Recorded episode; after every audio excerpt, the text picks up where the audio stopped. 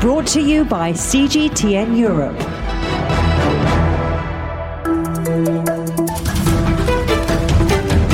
Welcome to the agenda. I'm Stephen Cole. The opioid crisis has taken on epidemic proportions across Europe and North America as thousands of patients and their families suffer financial ruin, terrible addiction, and sometimes death. It's been called the greatest drug crisis in human history. In order to get insight and perspective on the rise of this lethal addiction, I spoke to Ruth Dreifuss, a former president of Switzerland and now chair of the Global Commission on Drugs Policy. It is very clear that this was the beginning of the epidemic. Uh, the overprescription of uh, opiates was uh, the driver, I would say, of this crisis now.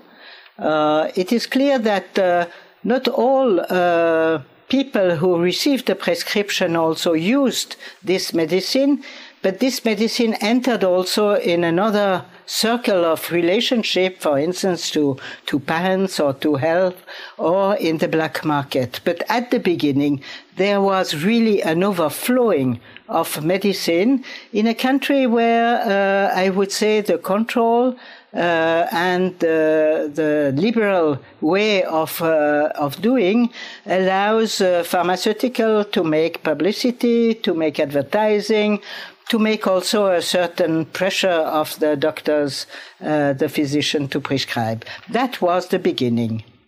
When you were president uh, of Switzerland, did you recognize this opiates problem? And if so, what action did you take to make Switzerland a safer place?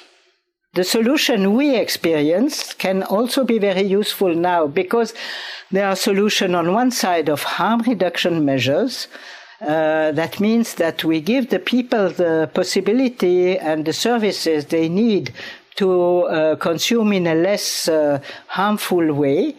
It was also a great campaign of, of uh, prevention, of information. Drug checking can help because the people generally, when they buy on the black market, because they have no longer access to the prescription uh, drugs, uh, medicines, they went because they are in pain, because they were addict to the pain relief uh, medicine, they went to the black market. So they found the same kind of problems and we can offer the same same kind of solution. Safe injection room, drug checking to allow them also to know what they bought on the black market, to identify also the presence of fentanyl, naloxone, that is uh, the, the medicine that allows to reverse the effect of uh, uh, opiate uh, toxication. So this uh, solution are also the solution needed now in North America. Is it fair to say that many doctors were complicit. They were part of the problem because they were over prescribing opiates without warning their patients perhaps of the dangers of overuse of opiates. There were a lot of complices. The pharmaceutical industry, the big market uh, that was also selling this, and uh, the doctors who were over prescribing. And uh, the people uh, who are the victim of this generally are victim in socioeconomic conditions that brought them and health condition and poor health services that brought them to uh, ask for pain relief. And uh, and after receiving uh, opiates uh, they became uh, dependent on it is the ultimate answer, do you think, to end the criminalization and the incarceration of opiate addicts? Well, that is absolutely clear for all uh, consumers, drug consumers. Criminalization is just a wrong answer. This uh, brings people to be marginalized, to lose more opportunity than they than they have uh, in a reduced way perhaps now. It is a stigma for life. It is really the the the way I would say to put the heads of the people under the water in, instead of helping them and save their lives. What we need is really to find a way to regulate both in the middle, on a middle way. where the state take responsibility for controlling the substances that might be dangerous for people, as they do, for instance, for chemicals uh, in uh, many countries. We have a good experience that regulating a substance is far better than just banning it or let the free market decide uh, how to make money with it. We may be some way behind the US, but here in the UK, the latest figures suggest that 5 million people are prescribed opioids every year, and half a million people are now hooked. The British Health Secretary Matt Hancock described those numbers as truly shocking. But how do people become addicted? I spoke to a former prescription opioid addict, now an admissions coordinator at UK addiction treatment centres, Nicki Hari, about how her addiction began. Started from when I was having problems with my knees, and in the end, I had surgery. And from the surgery, I was then put on um, painkillers. So I was put on quite strong opioids. Um, and I never got hooked on them straight away. And they, I have to say, at the time, the hospital was quite rigid in what they sent you home with. Um, but it wasn't until um, sort of early 20s when I was still experiencing knee problems. And I went to the GP with um, quite acute pain. And I was put on strong painkillers then. Escalating to what? you still had problems with your knees, but you didn't have pain? I never actually realised at the time I was I was becoming um, reliant on on this medication. So I was on even though you didn't have pain. Well, when I stopped taking them, I did have excruciating pain. What I didn't realise at the time was that was an opioid withdrawal, the same as a heroin withdrawal. Eventually, I was manipulating the GPs um, and I'd say, I've lost my prescription or I'm going away, I need more to top me up. Um, there was one time when my GP said, you know, that I think this, this is getting out of hand. We need to look at tapering you off.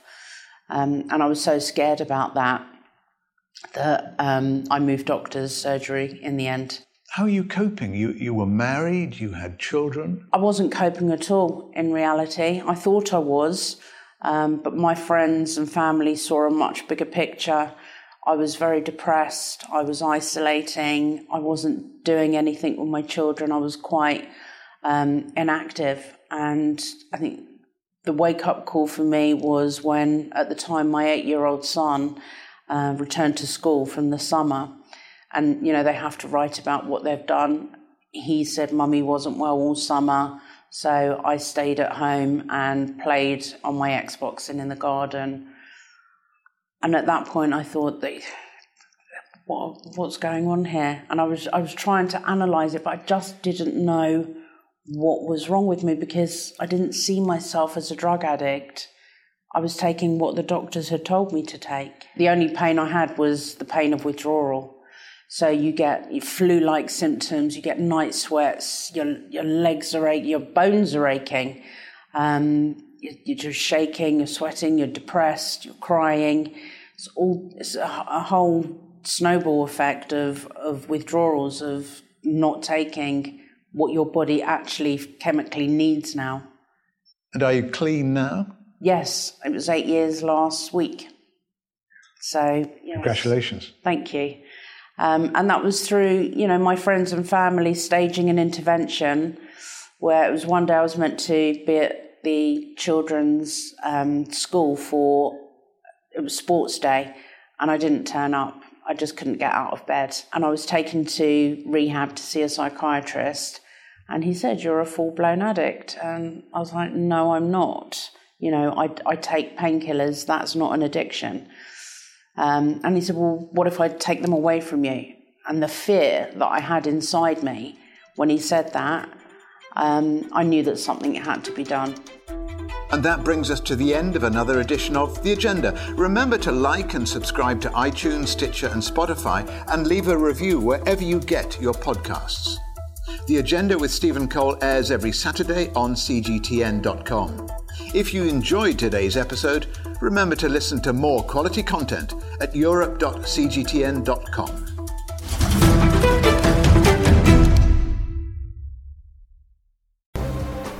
The most interesting questions. Are there other living beings beyond Earth? Will man or machine be in charge? Great question. Always have more than one answer. Well, hold on, uh, let me just draw up a list. And always come from more than one person. That's where the credibility lies. The concept of having a machinery which is alive and evolving didn't wait for us. The end of inequality of incomes and wealth around the world, can you imagine how difficult that is at the moment to achieve? Every episode, Stephen Cole, Murray Beveridge, and some of the brightest minds out there shed light on the answers to some of the most intriguing questions. There are two ways of looking at this. Machines can't really discriminate between civilian and military targets. The Answers Project.